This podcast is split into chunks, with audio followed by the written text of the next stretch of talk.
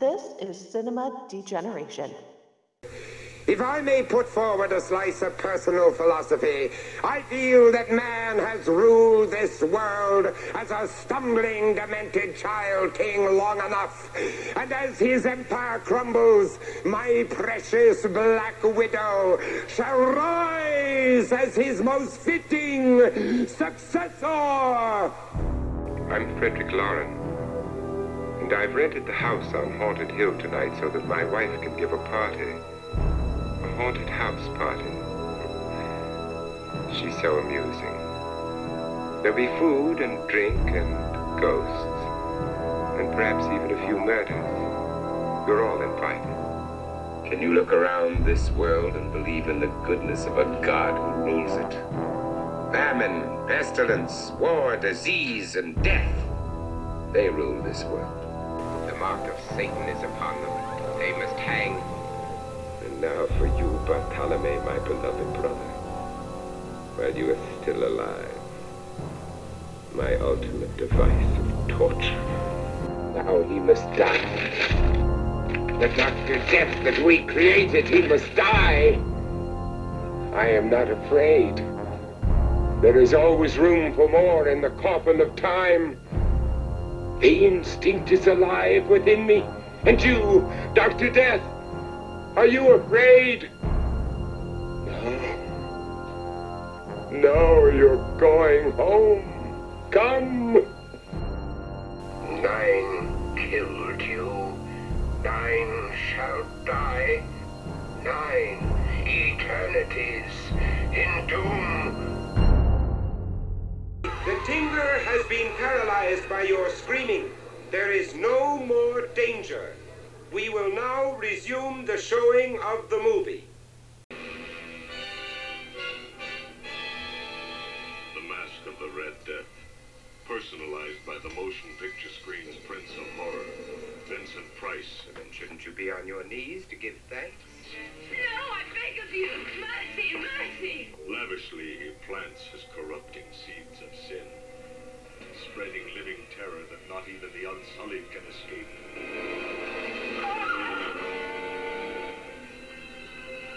Each man creates his own heaven, his own hell. Let me see your face.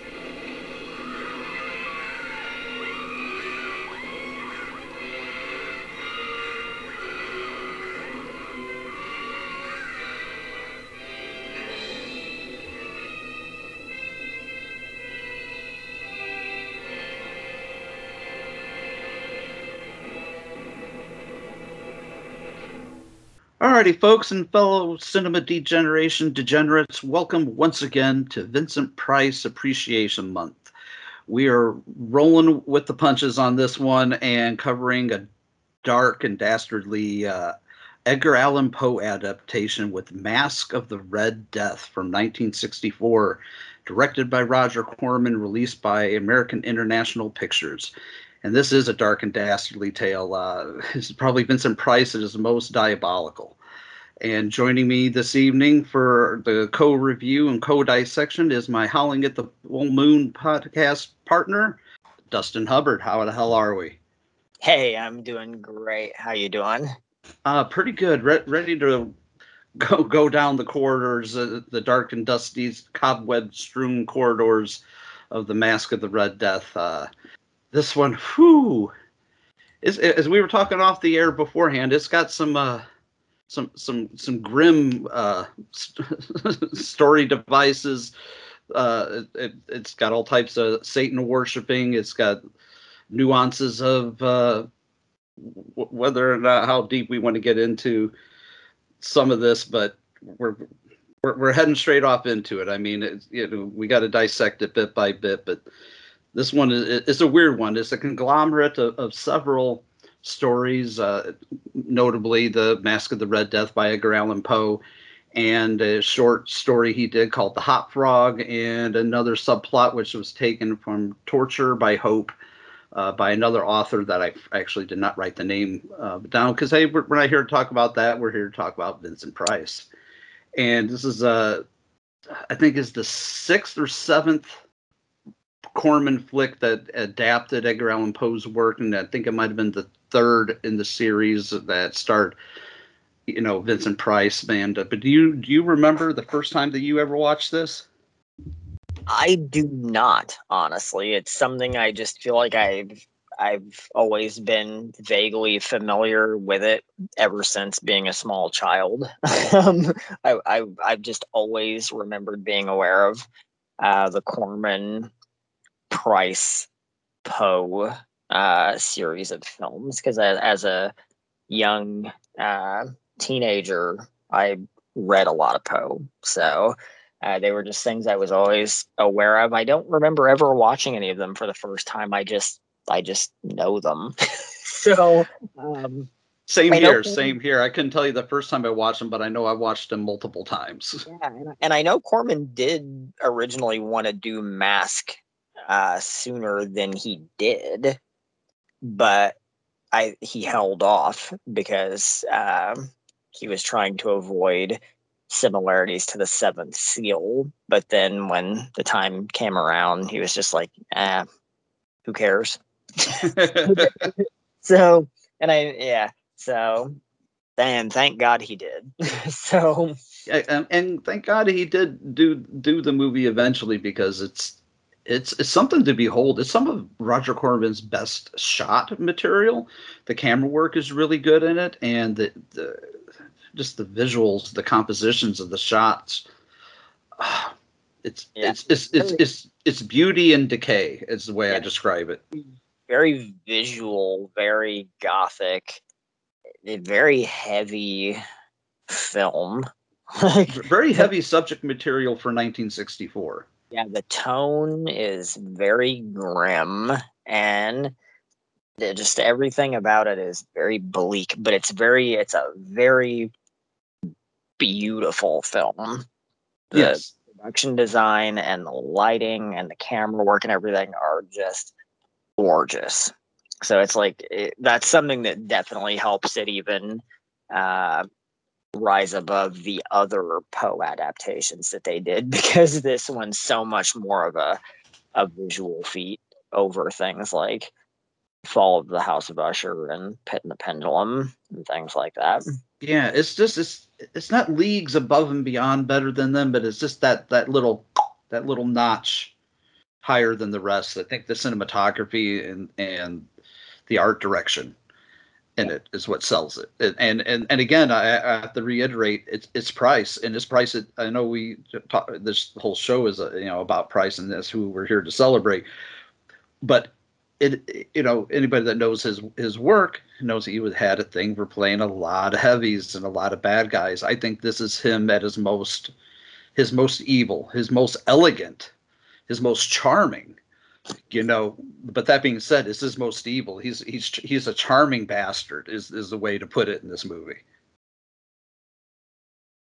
Yeah, Prince Prospero is a real like bluntly put he's a fucker in this movie oh yeah, so he's so cold and just emotionless and just devious and satanic it's something like i didn't remember how evil he was until i rewatched it yeah. Me either. Until this, I, it's probably been three or four years since I watched been- it. I mean, I owned it, but I just never watched it. it, it had been a good 10 or more years since I had seen it because I don't believe I had actually watched it since back in the day when I had gotten the the midnight movies double feature that MGM put out where it was paired with the premature burial. Ah, see, I got it on the five movie box, Vincent Price box set, but it was doubled with uh, it was double featured with Madhouse, Nice. and and then uh, the other one had Tales of Terror, Pit and the Pendulum, and The Raven. So it was a really nifty box set. But yeah, but it was paired with Madhouse, which Madhouse I've already gone on record saying that, several times on the show is my favorite Vincent Price movie. So and I think I had down. told what was the other one you said? Madhouse. No, what were the other titles on the box set again? Oh, oh, um, uh, uh, Pit and the Pendulum, The Raven, and Tales of Terror. I feel like mine was twice told tales. Or maybe that was the third one. That might have been the, th- the, the or not the third one, but the fifth one.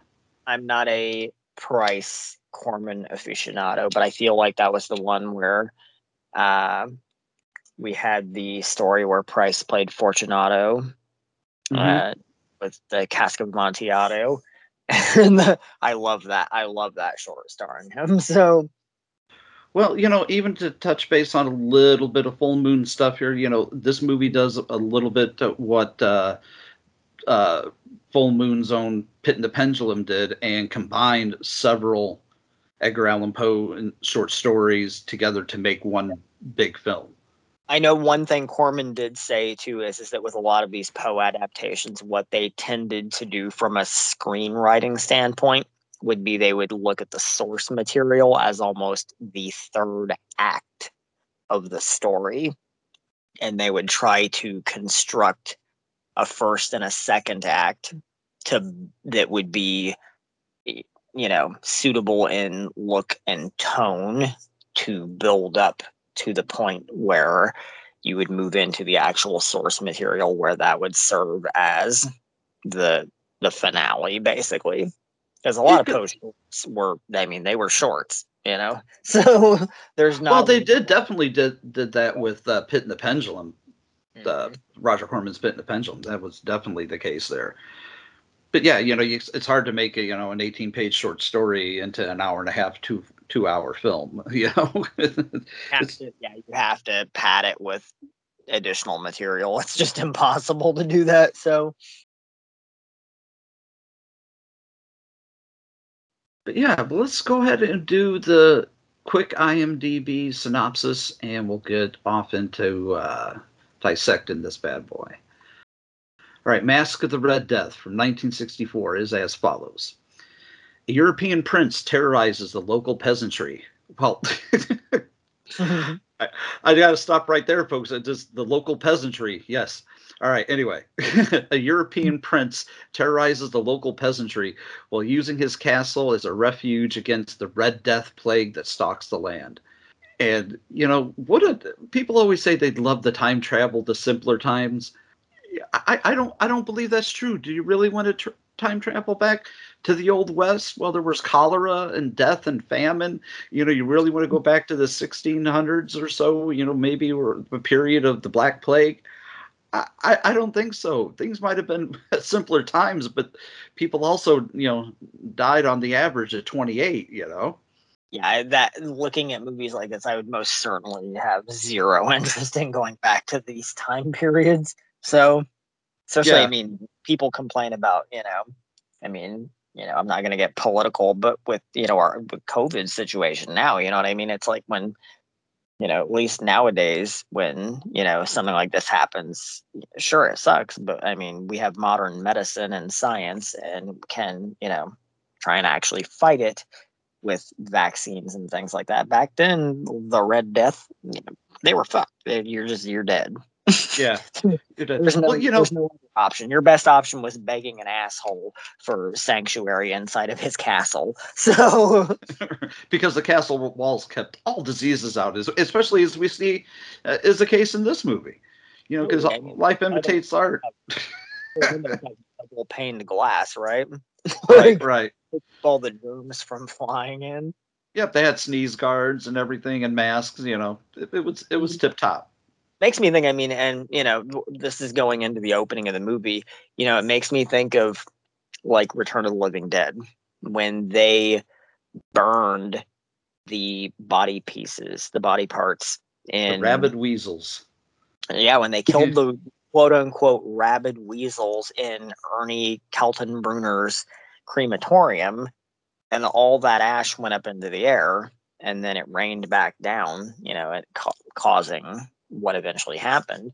Like in the beginning the village gets burned down and stuff and i'm like well would that maybe you know would that help Yeah. spread the plague? Would that would that make the germs more you know airborne or shooting them up into the atmosphere kind of thing? But i don't know i could be thinking into it too much So, you know, I don't think you are. I thought you. I think you thought more on it than I did. But uh, that's a great uh, analogy there. I kind of see what you're aiming for, though. I mean, that seems like it could make it worse. I mean, I guess in their case, thankfully, it wasn't making anyone zombies. But oh boy, but yeah, let's let's talk about that opening. The the opening shot alone says right off at the beginning what kind of movie you're go- going in for. You know, the cemetery, the, the lady that's picking flowers or whatever in the cemetery, the grandmother, and that opening cemetery shot is just gorgeous. It's just the way it's that that pans across that bleak cemetery, and then the man in red just sitting there, and that was John Westbrook. I actually had, I looked up, you know, because as I do, you know, I, I, do my due diligence and do some research on some of these people. He did the voiceover uh, in 1978, the animated Lord of the Rings, which is a favorite of mine. But nice. With, I actually thought because I had to look up to see who he was and, and saw that it was John Westbrook. I thought for sure it was Christopher Lee because the man's voice just screamed Christopher Lee. And I get, you know, it wasn't, uh, so I'm wrong, but man, the man had a magnificent voice. He had a, yeah, it's a very distinguished voice. So. But when he turns that rose from white to red, it's a yeah, great, great old great technique. Yeah, it's a great shot. when he just says, "The day of deliverance is at hand. Deliver my message." It's just like, oh, shit's gonna go down. You just, you just know there's no good whatsoever that can come from any of this. This, this is not a happy-go-lucky movie whatsoever, folks. Oh God, no, not at all. there's and, not, no happiness in this movie whatsoever. the happiness is only for the people once they they they die on camera because then their their torture is well you know over depending on which side of the religious stance you're on you know whether or not some of these people go on to be continuously tortured or not depends on your personal point of view. But uh, it's just death and destruction and decay and famine I mean, think about it. Like when Prince Prospero, Vincent Price shows up, the man knows how to make a fucking entrance. He comes in on his, you know, his horse-driven carriage, and like, I mean, he almost runs over a baby in the middle of the street and just doesn't give a shit. What are you doing there? What are you doing, blocking, me? you know, uh, blocking my horse's path? And it's just like, um, the the baby that you almost trampled. Yeah, he gives no fucks whatsoever. like. Oh but he's so good. He he, he he's a man who made you know playing bad look so good. Oh and, yeah, he but, he made being evil seem seem classy. he did. He always played it with a certain amount of class.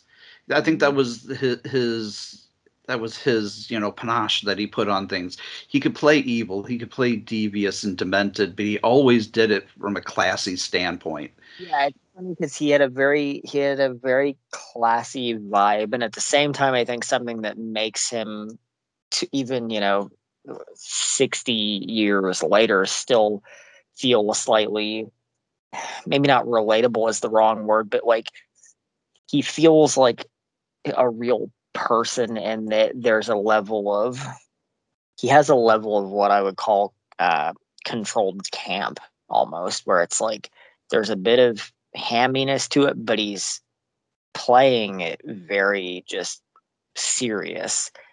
And I mean, you know me, like I I talk, I'm a very, you know, sarcastic and, you know, sometimes have a tone, you know, when I speak. No, no, no. Yeah, yeah, I know what you mean.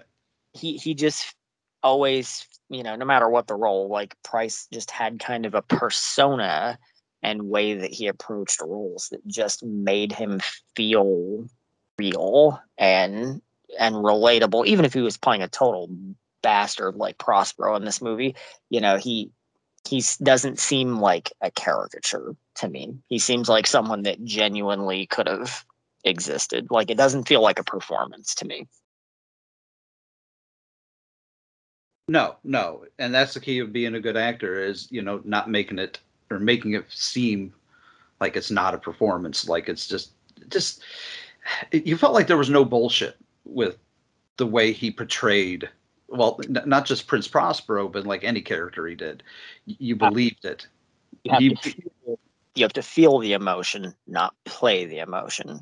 exactly. And you feel every every inch of prospero's madness. I mean he he has no no care in the world that he just you know almost ran over a baby. And then you got gino and Levitico, i think is how you pronounce his name uh, which is uh, francesca's uh, gino is francesca's uh, husband and levitico is her father. When they start stand, standing up to him because he's the you know the you know the, the the he's the prince. He, you know he, he's in charge of everything. He makes a demand. You you know he says jump you say how high and if you even question him it's a snap of his fingers he'll just bring you to your knees and kill you which is exactly what he's going to do and i have to say francesca has some set of brass balls uh, played by jane asher she's great in this movie forces her to like at several points to make a real kind of like a Sophie's choice, so to speak. You're like, listen, you know, you know, I'm not a madman. I'm not without heart. I'm going to kill one of these guys, but I'll let you choose. You know, what do you want? You know, your you want your father or your husband to die first? Yep. not an Pro- easy. But Prospero is such a uh, just a, such a bastard, and so is Alfredo. Alfredo is a oh man, uh, Patrick Magee that played Alfredo. I I think I hated him tenfold more than Vincent Price's Prospero character, hands down. We'll get into why w- for him in a little bit later, but yeah, they both uh, they both get what they deserve. We'll just say that. We'll, we'll, we'll we're spoiling everything here, folks, but we'll spoil it in order for you if we possibly can. But I love like when the grandmother starts screaming and and you know he he's so fed up that he goes to inspect it himself because he can't deal with her screaming because he's he's got people to kill. You know, a person screaming in, in pain and dying is you know not on his agenda. But the grandmother is dead from the red death. She's covered with the red spots and blood all over. So his idea is to well, he's going to take Gino, he's going to take Levitico, and take them as prisoners and just take Francesca for a plaything, which is definitely not going to be good for her. We'll see that here coming up. And then he's just like, you know what? Everybody, you're going to have a real bad day here because we're just going to burn your village down to the ground. I mean, it's like, it's so in the opening five minutes of this movie, he almost runs over a baby. He imprisons a couple people for talking. He's going to sentence them to death, and he's burning down their village. So it's very, very clear which kind of a what kind of a person Prince Prospero is, right? yeah, he he as I would say he gives no fucks. and that's part of the the uh, you know that's par- part of the beauty of this movie is that it's so dark you know and we've said that about a couple of his movies here on the show already talking about the last man on earth you know uh, house on haunted hill but there's still some amounts of camp to those movies i'm going to say there's a certain amount of camp with those movies but with this movie i really feel like they're like you had described it as controlled camp you Mhm. know but it's so dark and so bleak. I was really surprised at this viewing around just how dark and what the subject matter was for 1964 Yeah, and with with Price with that character, you, you know what phrase would come to mind to describe his his persona, especially with like you like you said he he does so many evil things like literally within the first scene of this movie. He just has a he has a personality that is deliciously evil. Yes. He, he truly just revels in what he does. He enjoys it. You can tell he enjoys it. Yep. and you know it, it, it- one thing i have to make a point of here but that we can talk about you know sporadically throughout the the, the show but the art direction the set design the props and everything in this movie there's so much attention to detail and the the castles the set and everything. I mean mwah, just chef's kits to the production design of this movie. Oh yeah. Yeah the the production design is nuts.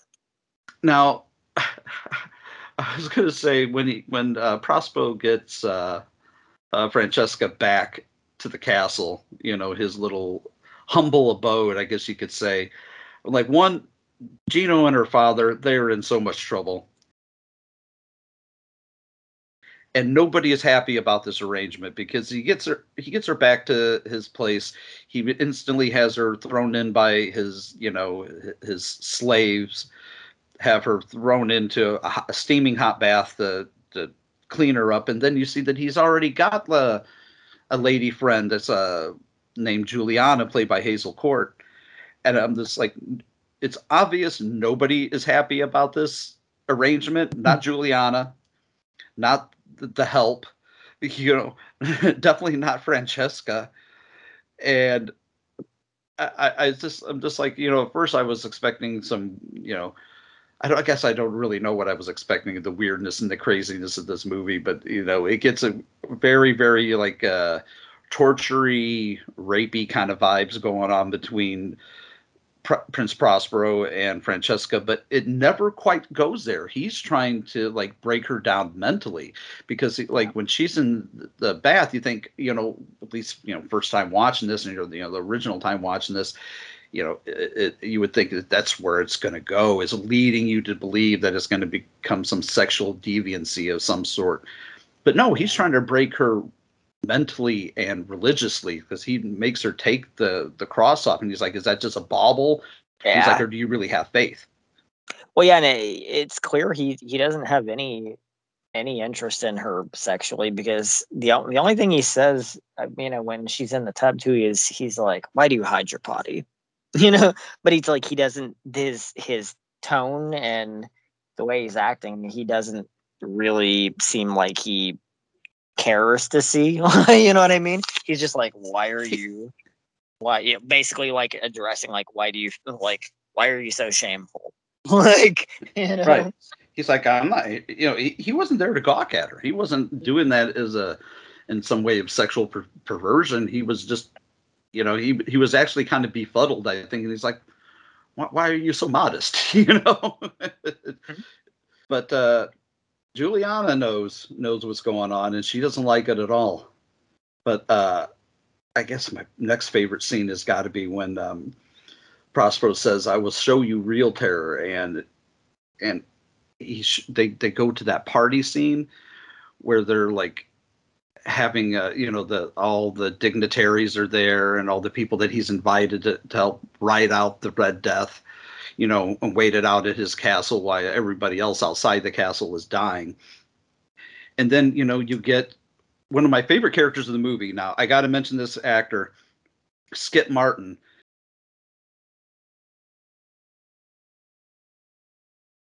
Plays the hop toad in this movie.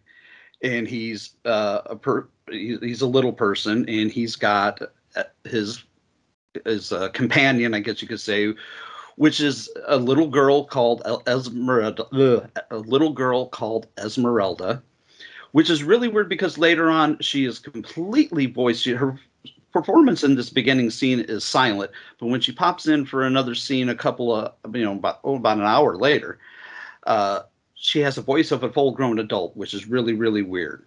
Yeah, it's very, it's a very disorienting feeling. Yeah, it's, it's very disorienting, very awkward. Very disorienting feeling in that you're already seeing like this dwarf is like, uh, potentially like married to this child. but then she has like awkwardly has the the voice of an adult woman so it's very just un uh uneven feeling and i don't mean that from like a clunky filmmaking standpoint either it just feels like none of this adds up for Right. some, uh, like unspoken reason so Well, I mean, Alfredo is just obviously gawking at Esmeralda while she's doing her little ballet dance. And he's already, you can tell, he's got bad thoughts going on. And before she even kicks over the drink, which splashes on his, you know, like how dare dare she, you know, knock over a drink to splash a few drops of brandy on his his shoes, he knocks her to the ground. And this is the part where I wrote, not only is Prospero a real piece of shit, but Alfredo is even a bigger piece of shit in this movie. Because Yeah. like he and he's gonna get everything he has coming to him and then some. Because that's probably one of the best scenes in the movie. I, I almost want to spoil it and talk about it now, but we'll get to it when we get to it. But the part that I love during this uh, sequence is when Price starts knocking everybody down. And I'm not, not saying in a in a physical sense. I think you know you know what I'm I'm getting to is when he tells them you know act according to your natures, and he's like, you know, he tells the one person to act like a pig, so he gets around on the ground and starts rooting around like a pig, and he tells the other person to be more like a worm, and he's like, do it, get on the ground. And he just starts telling all these people. He tells a one woman act like a jackass, tells another person to mount her like a jackass and when he tells them, you know, now all of you just start acting according to your natures and root around like animals, and everybody starts just going around and just doing. It was just like I, I felt like it was almost a, a dark and demented version of Pee Wee's Playhouse, and he was like talking to Chairry and uh, you know the and the other characters, and just having them act out his weird fantasies of rooting around like pigs and worms and shit. It- It was very odd and very like it, it showed you the powerful mindset that he had he that prospero had to be able to convince these people to do those those kind of things Oh yeah. But yeah i, I love the the following sequence when uh, prospero starts taking her from room to room i think he takes her to the yellow room first or the white room first and then the yellow room then the purple room and he starts telling the story what uh, Prospero's dad had done about locking a man in the room for three years to where he, you know, when he got out, he couldn't look at the sun or even the daffodil. And he starts talking about, you know, his beliefs in God, God or not. And it's, it's, Price is some of his most charming, but and it's also again like I, I'm reiterating what I've already said earlier is his most evil and elegant. But I love when he gets to the one room and he's like the way he just drops everything down an octave and he says that room is not open to you. Not yet. It's just a great great sequence. And you know those rooms will come back into play and actually pretty sh- in pretty sh- shortly they will when francesca's having her sleepless night and seeing blood on the nightstand and the chants coming from latin and the forbidden room i don't know what your thoughts are on it but it was such a nightmarish sequence when she gets to that quote unquote forbidden black room and juliana is there frozen and there's a raven frozen and they're all bathed in red and then prospero is laying in the crypt looking dead. You know it's just a, such a powerful scene. Yeah, it's very, very intensely moody. well and this everything you know is bathed in red i think it's kind of you know is foreshadowing what we would see later on you know in the final act of the movie you know with everything you know to the fact that he's so adamant that they're going to write out this the red death in the castle that he forbids anybody from wearing red Yeah. but when she runs into when she leaves you know when prosper his eyes snap open i don't know if it was supposed to be meant that he was in some sort of trance or that he was really you know playing dead or whatnot. I'm not quite sure what they were going for but whatever it is they were that corman was aiming for it worked.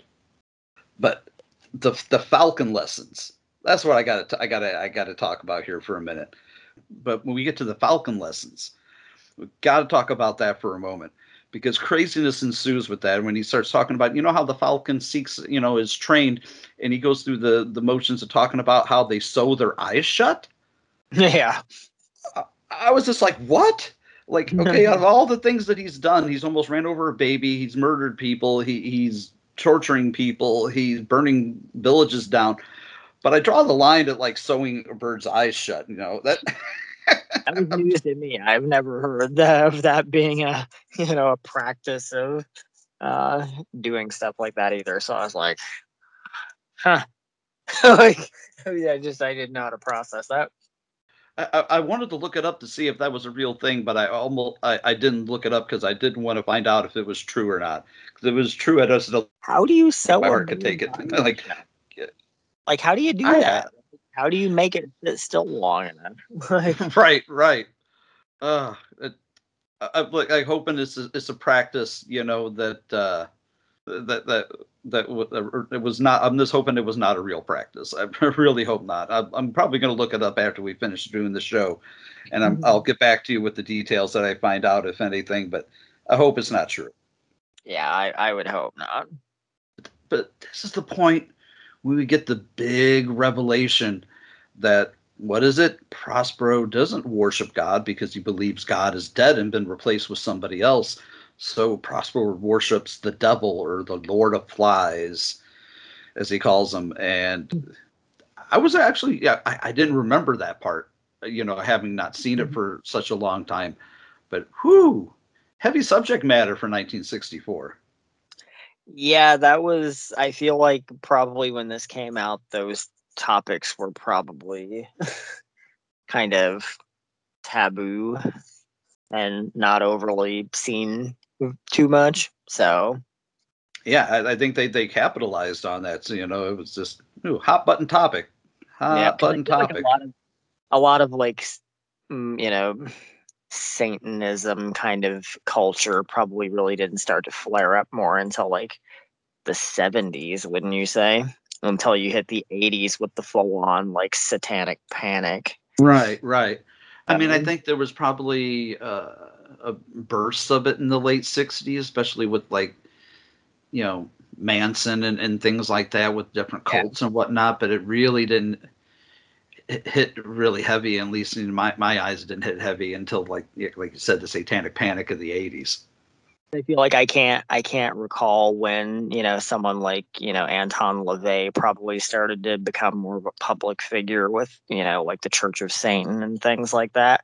And it, you know, and Satanism kind of became like in, you know, or like the, the cool Yeah. thing. You know, Anton LaVey was like and I, All I the cool kids are doing it, right? Oh, I, I can't name names because I don't rec- I don't remember anyone, but I mean he was very popular and like friendly with many like major Hollywood celebrities who had like partied with him and was you know you can find photos with him with like tons of big celebrities of his his day. So you know like it was Satanism kind of became like in uh, like a kind of chick thing for a hot minute.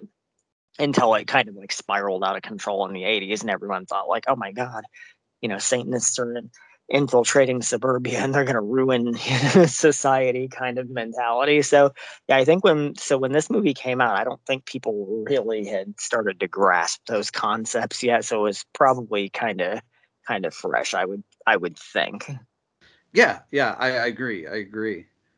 especially for this movie being 64 so like that's that's very early so Yeah, it feels pretty early for that kind of stuff. I'm sure there are a few movies that have probably predated it, but probably not by many. Not by many. And let's talk about poor Scarlatti. This sequence to me shows you just how how vile Prospero could be.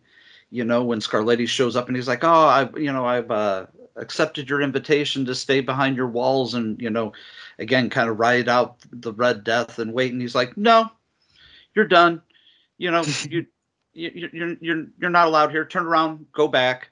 He's like, Yep. but and the guy just instantly starts begging him. He offers up his wife. Poor lady. he just offers up his wife. And he's like, I know you've lusted at her the way you've looked at her. You can have your way with her. Do anything you want. And he's like, I've already had that undu- undoubtedly bad pleasure or something like that. or- or- yeah, un- I- that kind of threw me off because I'm like, so he already like, did he already bag this dude's wife and he didn't even know it?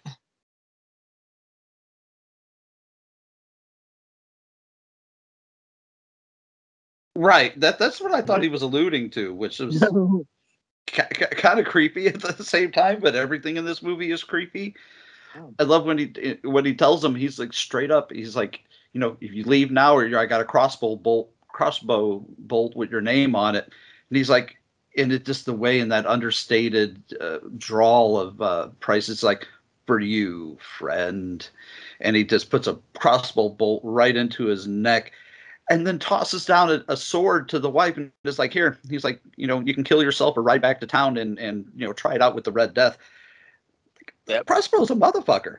It's And and, like- it's funny too because that starts kind of like a little trend of like him basically exacting death on people from the top of the castle. Like anyone that like approaches the castle, he's just like, if he doesn't kill them himself, he's like, kill them. so Yeah. I mean, like when when the the townspeople later on show up, and they're like, there's what like six or seven of them that are still alive, and they're there with like a cart full of dead bodies, and they're like, listen, this is all we got, and he's like, yeah, well, you're still alive. You know, he's like, uh, if you come in here, I'm going to try to come in here, I'm going to kill you. It, uh, it, it, I mean, I hate to say, use the term "it's so great," but it is it's to, it is something to behold to watch Price be quite this evil because let's face it, the man was a very kind man, a very cultured man, a very you know cool individual. But to see him just bring this out of the depths and just be so gleefully evil is just it's a pleasure to watch. Oh, you know, they say usually it's like the nicest people are usually the ones who are, you know, playing the most evil bastards around. So, you know, There you go. which is, you know what, like when you're a genuinely good person, I mean, you know, and, and I'm certainly would never even compare myself to someone like Price, but like even on, on those rare instances when people ask me to act in something, it's usually as if I'm not asked to play a scientist because I have like the glasses and the comb over, like, and lab coat, they ask, I'm asked to play like nutcases and like assholes and like killers. Like that's just, and I, and I think I'm a nice person, so I don't know, maybe, and I, but I enjoy playing evil people. So yeah, that's probably a a neat thing for you know genuinely nice people to you know because you get to do you get to you know be that evil person that you know that you're not you know you can do it do evil stuff get away with it and no one gets hurt at the end of the day so you know Right, right. You get to play out all those fantasies of being such a Mhm. bad person. I, I, I'll, I'll be honest. I consider myself a, a decent person and a good human being, but I've rarely, if ever, been asked to or or tried. out- Well, I haven't even auditioned for any parts of, I guess you could say, good people. But any part I've mm-hmm. ever been offered or been asked to audition for has always been some sort of sleazy, redneck, crazy, murdering philandering rapist killer you know yeah whatever I, I i can't say i've ever been asked to audition for anything which probably makes me sound i don't know like an asshole but I just- but mainly because I don't like to act so personally. So when I do do it, it's usually for you know close filmmaker friends and stuff, or it's me having to do it in a pinch for one of my own films. You know, it's not because I want to or anything, but uh.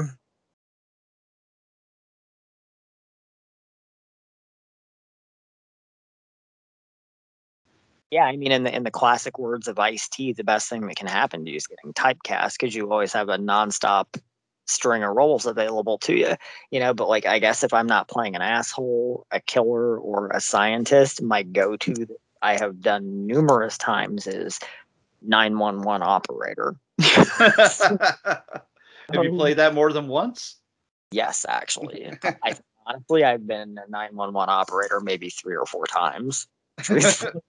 so, and one time I even played a crime boss. So, Ah, go dustin right on i, I still uh, uh i'm holding it out for the crime boss role at some point in my life sooner sooner or later ironically, that that crime boss role was my character name was Herb Lovecraft. so and uh, and I did that movie back in March uh, where I was the the main bad guy and I was basically a kidnapper in that. So nice nice now i have to ask before we continue with our price uh uh stuff but um do you like do you like playing uh bad guy characters more than you do like a people that are more on the straight and narrow and the good guy kind of characters oh, of course, like, I'm like that, that's rhetorical, right?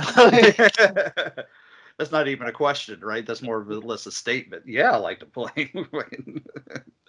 this is something more fun about it, you know.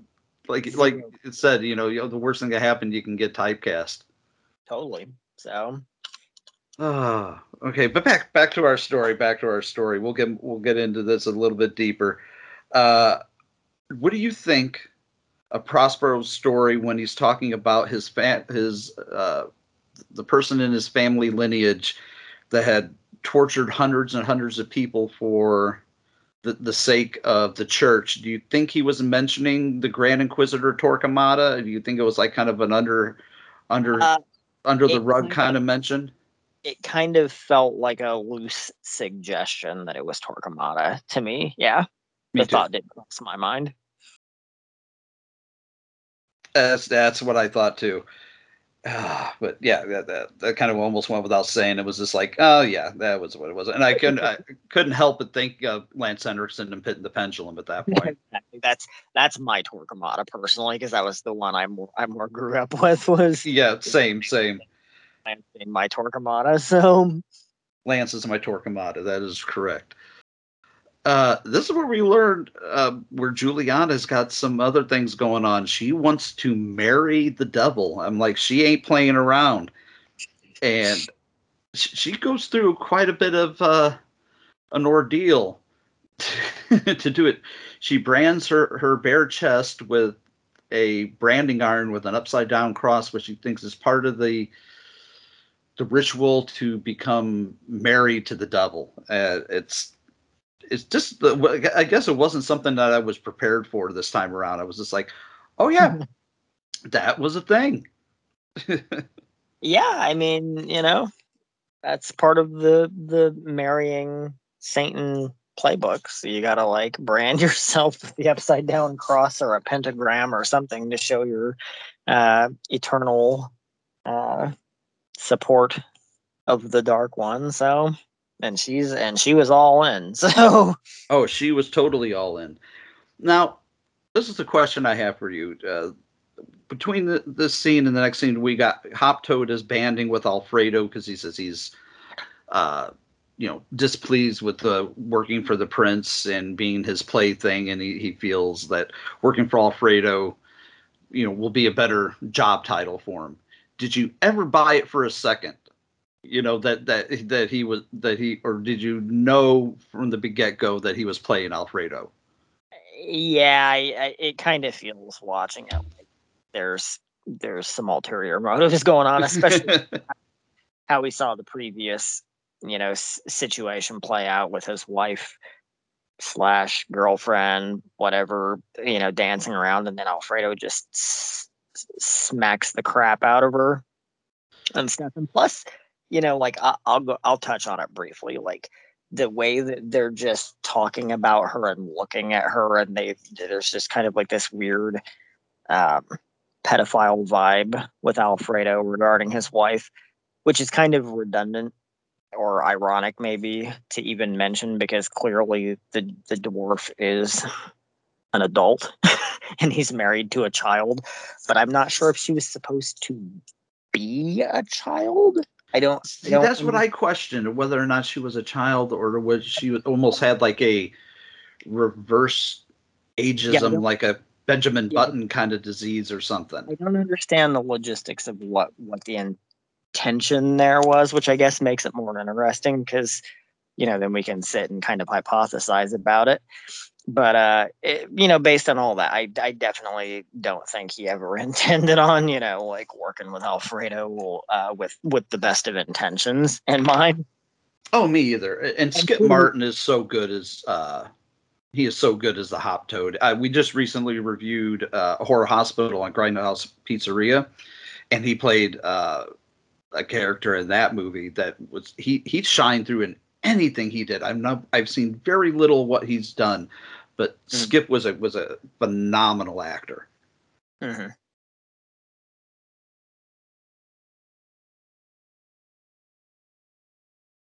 but but we also got to talk about like when Juliana tries to help Francesca and Gino and her father escape by giving them a key. And these movies, you gotta know, it- it- their escape is so short-lived that they never quite they never quite capitalize on the time. There's always like time is of the essence. We must move quickly, but they're dilly dallying around. it just like uh, you know taking their sweet time when they should be running for the hills. I mean, they- when they do like she goes and she like she sets them free and they go to make their escape and it's like they literally just run straight to Prospero. Right. Right. Uh, You can't even say they made a good r- run. No, they didn't. They Not at all. didn't make a good run. They made a dumb run. They're running and he's just like right there. it's Yeah, like and he's dressed up as a guard. Like when he turns around and they- they're like, like, well, why would you run straight up to the guard in the first place? It doesn't matter that he was Prospero, but it was just when he turns around. It is kind of a, a wonky kind of sequence, you know, and another otherwise almost perfectly made film. It is a kind of a wonky kind of sequence. it, it was very off feeling to me. And uh, I, I felt like this scene coming up where they're at the feast, where they're at another one of those feast uh, feasts, and the way Prospero is throwing the daggers into the table at, at the Annunciation of each word. You know, he's like, I'm making a point. and he's throwing the dagger into the table to make his points is so great. And he puts it, he puts, uh, oh, the, the, the father and Gino through the test. You know, they've been wounded, they're a little beat up, and he tells them that one of the daggers has been poisoned, so they must cut themselves. They'll die within five seconds. The dagger test doesn't go quite as planned. I felt like it was almost like a precursor to like the blood test sequence from the thing.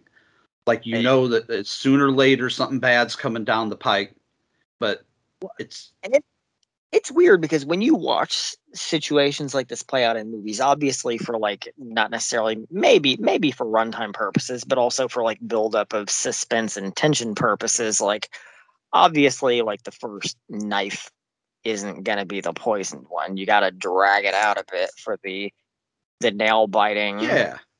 You know, but it's like, oh, the first knife, or you know, the first dagger, the second dagger, the third dagger, the fourth dagger, and they're and they're all clean. And I'm in my mind, I was like, so was was this game rigged? Were none of them poisoned? Because then when he goes, the father ends up being, you know, the fifth the fifth dagger.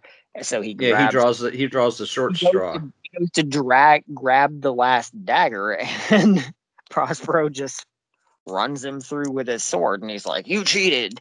like and I'm like, but did he? He was grabbing the last dagger. He was gonna like I don't But I think under- he was making a move.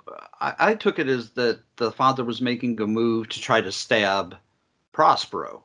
And Prospero I just kind of threw me off. it. Found it and kind of rewatched that two or three more times. And I was I was kind of confused at the the way that played out because I was like it, it felt like the father was just going to grab the last dagger and Prospero just leans forward and he's like nope and he just like runs him through and he's like you were cheating and I'm thinking like was this his plan all along just to get to the end and just be like yo you're dead kind right, of right. but I mean, you know, you never know. But that was the thought in the back of my mind was I was like, I think maybe none of the daggers were poisoned, and it was just like all a mind game. He wanted to see them sweat it out, and Yeah. then He wanted to Plan- see them bleed and, and, and see how far they, they would go, I think. yeah, and just probably intended on just killing whoever the last man standing was anyway. Even though, I mean, depending on who drew first, you obviously know who the last man standing is, because if if the quote unquote poisoned dagger ended up being the last one, the first person to draw is the last one to draw and die. So Yep, yep. I, I personally don't think any of the daggers were poisoned. I think it was, was all a ruse. I feel like they weren't either, but I don't know. He could have he could have poisoned them with the red death, but Yeah, he, maybe he did. You know, we'll never know. We get we get another scene of Juliana trying to complete her ritual, and she gets the she gets you know Prospero puts her through the ringer, and she drinks the the potion or po- poison or whatever that was supposed to be.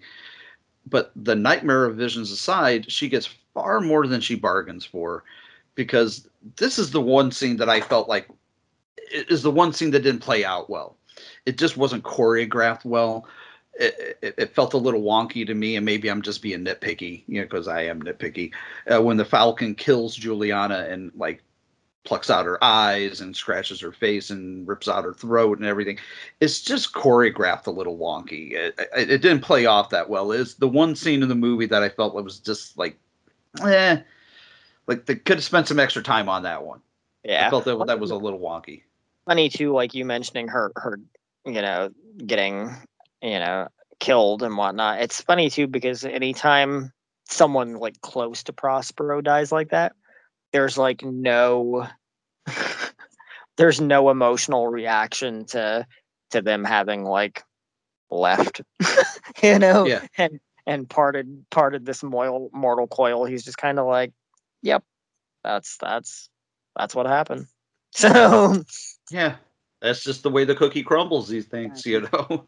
He's just so not phased by any of by anything like that so which i find fascinating too because it just uh some people might think that that could be a, a weird acting choice or a bad acting choice or a weird you know direction choice but it's like from a character standpoint it's amusing to me as a viewer because it just shows like he just doesn't fucking care about any of these people he only cares No. about himself No, he only cares about himself and maybe Insane. slightly about Francesca.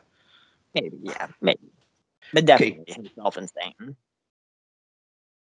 The next scene, and this is the next scene before we really get to like what I consider the final act when the villagers show up, begging for for leniency, begging for forgiveness, begging for just any kind of uh, pity, and they're coming to the wrong person.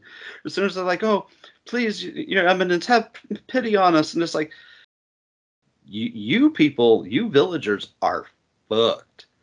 you know, you ain't gonna find any of that here. But what I did find interesting, and uh, maybe you have thoughts on this, but he, he's he is very adamant, but that they do not kill the child, and he tells even the uh, the guards with the the crossbows and whatnot. He's like, not the child, and he's very strict about it.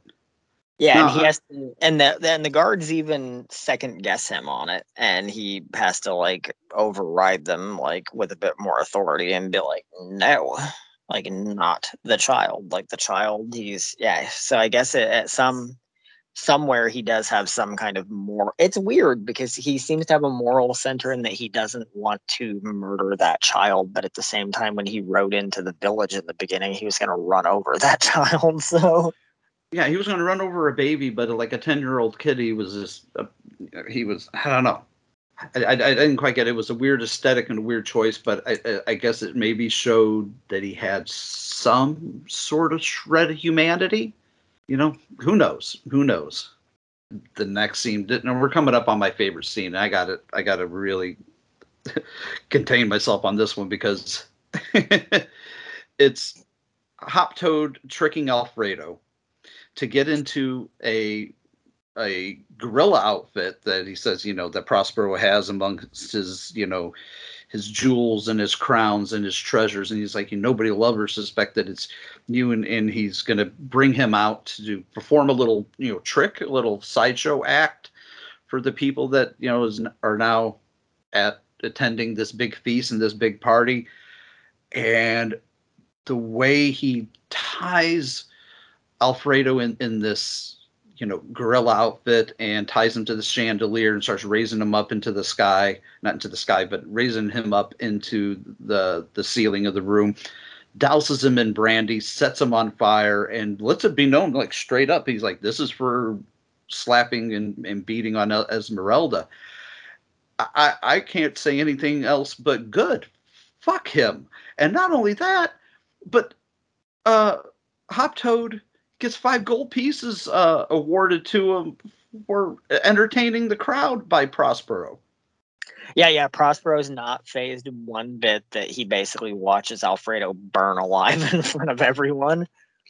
Yeah, no, not phased at all. The only thing that phases him is he gets the guards just like clean that up and get it out of here. He's like, how how are my guests meant to, to be able to dance, you know, with that in the middle of the room? Yeah, the burned carcass in a gorilla outfit. Now, in between all this, we sk- skipped over a bit where the man in red had reappeared, once again sounding like Christopher Lee, and he he's he's making his way back to, to the castle, and at this point in, in the story, we're getting into the final act, the final few scenes here, where Prospero has forbidden anybody to wear red. All right. Now, the man in red shows up. He sees him walking completely dressed in red from head to toe in a cloak and an apparatus kind of like covering his face so you can't see his face. But when there's an overhead shot of him chasing the man in red down, there's people wearing red all over the place. Like it Yeah. goes from you don't see anybody in red until he says, "What was that person doing here?" And he's like, "I forbade them to forbade them to you know wear red." There's people with red scarves, red I know there's a few people with red in the crowd.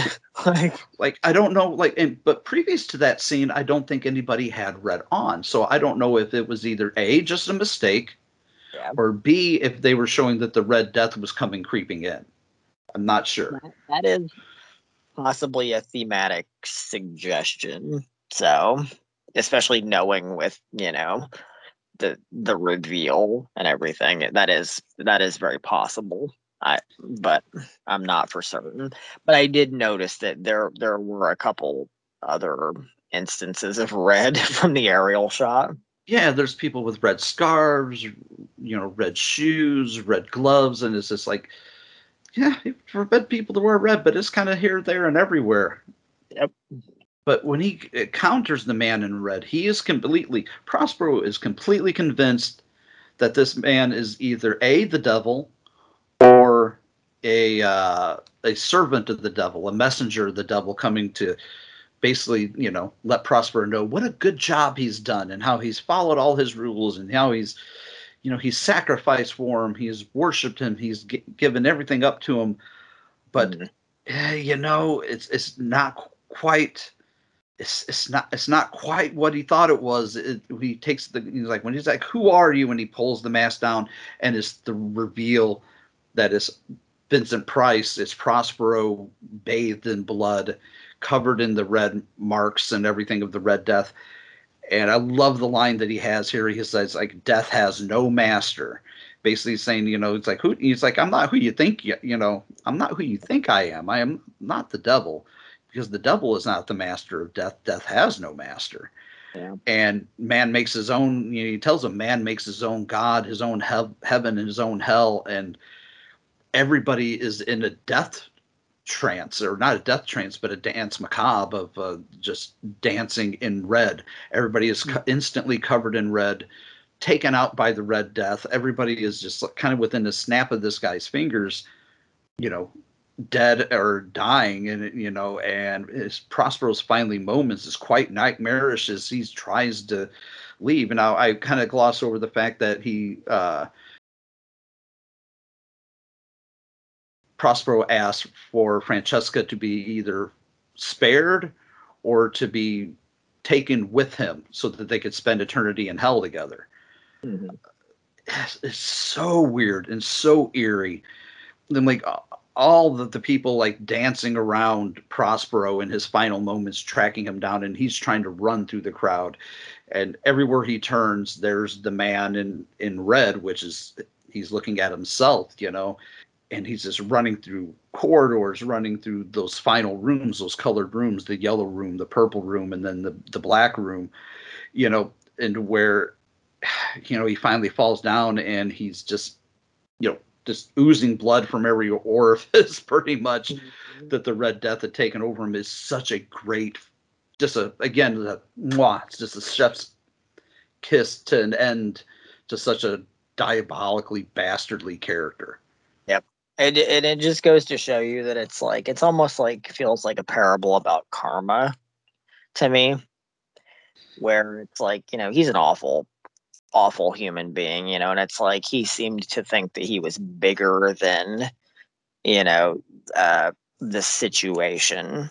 And he you know like fuck it i'm gonna you know we're gonna throw a big ball and you know we're gonna lock ourselves in and we're gonna be safe you know but it's like you're not safe you know you you're not bigger than you know forces greater than you. It's like you can you can pretend like you can escape you Right. know the the red death or the plague or even death but it's like you can't you can't escape you know? Like you can try but you'll get yours. And i i feel like that's that's kind of what that meant to me is it's like you know he he could never escape. That was that was his fate. He was and he was a horrible person and it just goes to show that you know he he thought he could barricade himself and you know create this sense of you know safety with you know his all of his people in there and stuff but you you can't you can't escape the plague. Like and and it and it Oh, didn't- no, I no. like that idea that you said about all the little you know the instances of red and stuff. I like that idea thematically and that it's like death had already infiltrated the the castle. And you know that probably was the red death spreading thematically. Yeah, because it just seems to me like they wouldn't have made that kind of mistake to, to, for him to say that forbidden red to be worn here. You know, I, I felt that was just like a cinematic suggestion, like, yeah, you know, death has already come to your little castle. and, you know, you think you can run, but you can't run. And I almost feel like maybe the last 10 minutes or so of this movie was almost in a way meant to be like a fever dream, and the Red Death had just consumed all of them. This is just my yeah, within a matter of moments i mean everyone's already just covered. Yeah they're they're already just infested with with red death and they're all they're all gory and you know red you know shrouded in red lighting and red makeup and they're just the entire ballroom is just a mass of dead bodies within a matter of moments Yeah, and it's just such a great sequence. Like I feel like it like the last 15 minutes of the 10 15 minutes of this movie is just so perfect and Yeah, such a movie is a very fever dream feeling to me yeah. I mean like even down to the very last sequence. The very last sequence where the different people in in cloaks, the men that are shrouded in the various color cloaks and the purple cloak, the white cloak, the red, the black. They're all talking about the different plagues that they had spread. You know, Yep. for, for a brief, you know, what, two minutes there at the end. It's a great sequence. It's just like it sends chills down my spine just thinking about it now. And they're talking about spreading the pestilence, and, you know, how many people they left. And that little girl is the only one, you know, left. I think, what did he say? Uh, the, the man in red said, you know, only six had not passed. Francesca, the girl, uh, the pro, not Prospero, sorry. yeah, he definitely did not get spared. Hop Toad, the little girl, the the the Francesca and uh, Gino and a couple others. I can't remember. They said there, oh, there was an old man that was left at the uh, at the village that they had spared. But it's just when they're all comparing, almost like they're comparing notes. Like, yeah, well, I killed a you know a hundred thousand with my plague. Well, I killed six thousand in the first day, and it almost seems like a like a big prick waving contest. Like they're Yeah, bragging about. Like it's literally it's exactly what I was thinking. It's like a dick it's like a dick size competition. It's like there it's just like this big pissing match. It's like, yeah, well, I wiped out these this many people. Well, well, I wiped out this. Um, Well, I killed everyone but six. you know, right. I killed everybody. So take that, bitches. these kind of Uh. like you know higher powers of you know the you know the netherworld basically walking among Right. men. You know,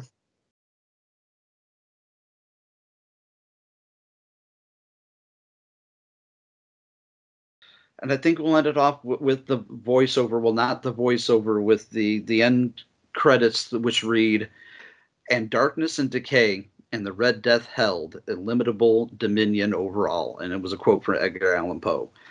And I think that's a perfect way to end that off. Uh, and the credit sequence with the animated, what looks like children's hand laying out the tarot card deck was was was a was a nice aesthetic and choice. Yeah, it was an interesting choice because you know I'm a big credit whore. I love. I'm sometimes credits are my favorite part of a movie. it's the I've heard you say that more than once. Yeah. but, I, but I, it's true though. You know, like credits, I think are more so a place where a filmmaker can just you know kind of exemplify personality and aesthetic and you know the the the look and visual vibe i think for what you're going for for the film and i think that that that choice of the hands with the tarot cards, you know, playing out over the credit. It was an it was a very interesting, thought provoking choice, I think, on Corman's part. Yeah, I thought that was a great little touch. But again, just another mwah, chef's kiss. This movie is filled with chef kisses. Uh, I mean, this is so great. It's so dark. It's bloody. It's elegant. It's brutal. It's bleak. It's. Uh, I mean, like I said, it's it's uh, it's Price at some of his best, uh, which I'm I'm glad we chose this one to do. Uh, that being said, let's go ahead and give our final thoughts and ratings on this. You know how we do things around here? Rating on a scale from one to ten. Rating on a scale from one to ten. Definitely. Well, you know, I I love Corman. Uh, you know, he's he's right up there as one of the kings of you know independent film and horror cinema in general. And Price will was is and always will be one of the all time greatest actors that ever graced the genre. So when Corman and him came together and made you know these this series of films based on classic horror literature, you know, I think that it kind of goes without saying that, in my opinion at least, I think this, they're all good movies on their own merits, some better than others, but I think that The Masque of the Red Death is genuinely Corman's masterpiece. It's I can a, see that. I can see that. It, it is one of the most beautiful, artistically shot, set designed, choreographed, costume designed horror films I think that we've ever had as horror fans. It's just it's a beautiful package. It's a thought provoking movie. Doesn't lay everything out on the line for you, I think. It leaves a lot of stuff open to suggestion and interpretation, which is good too, because then you can really you know, have these conversations and really, you know, mull over like, what did this mean? You know, what did that mean? Because sometimes I'm a I'm a I'm a viewer that likes and a filmmaker who likes to have things spelled out a lot of the times because my brain kind of goes goes into turn around if I can't like have all the answers about something. Right. But but you it, don't like having things being unresolved and like, listen, I need answers.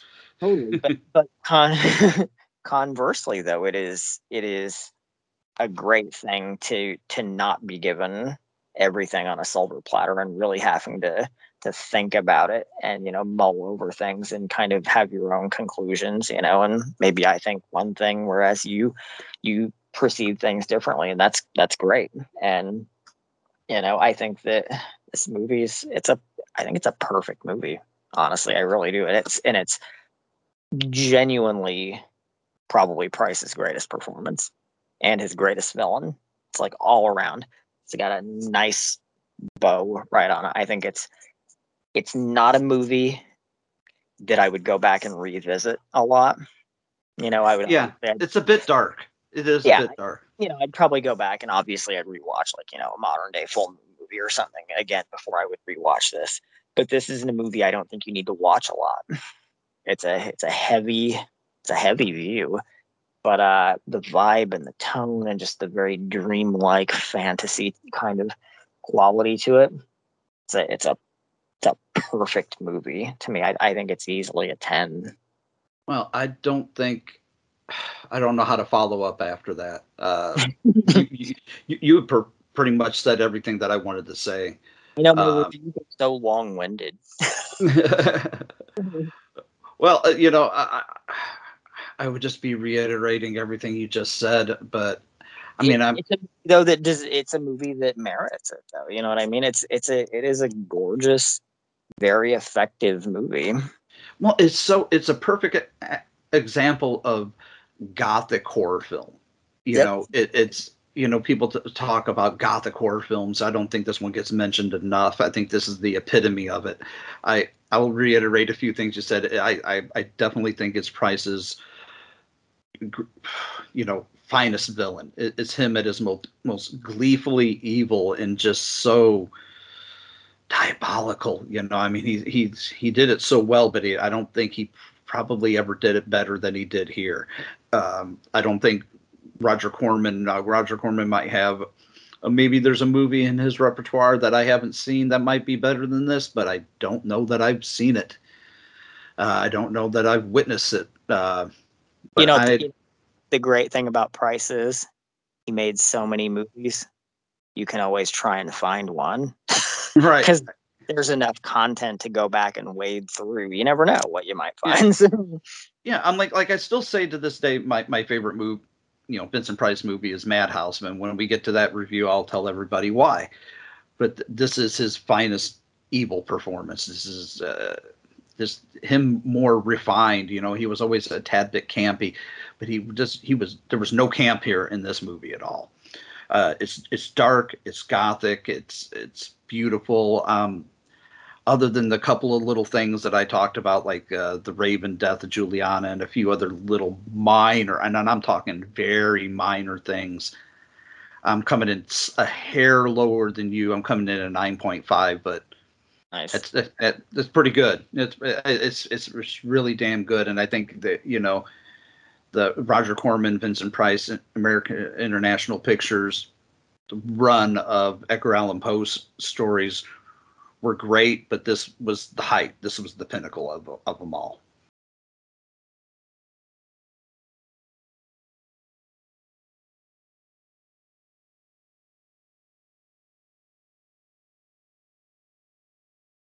And I'll leave it at that. You know, it, you know, once you hit the top of the mountain, there's nowhere to go but downhill from there.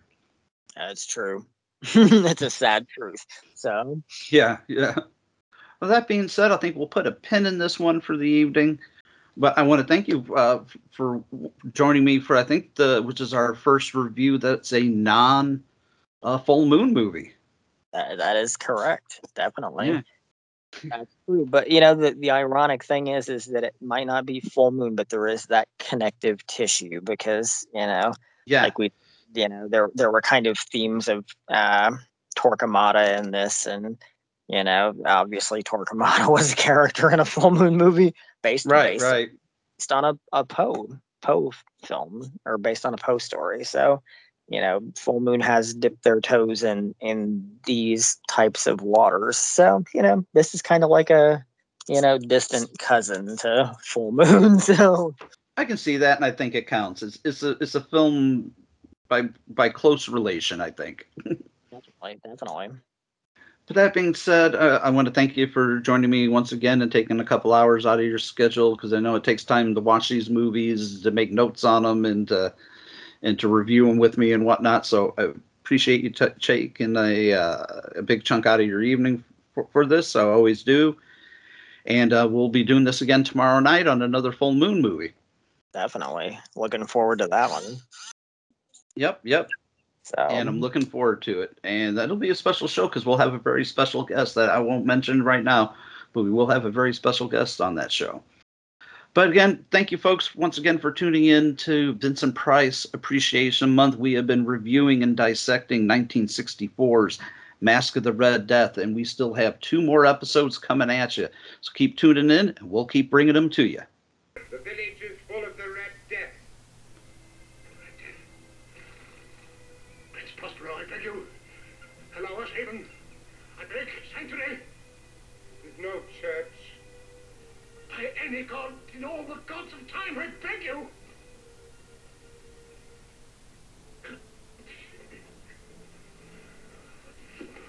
My wife, you've always thought her beautiful. I knew you desired her. Your eyes for her. Scarlatti thought of himself as a good man in many things. And he thought of his wife as pure and unassailable. I give her to you to do with as you please. I've already had that done.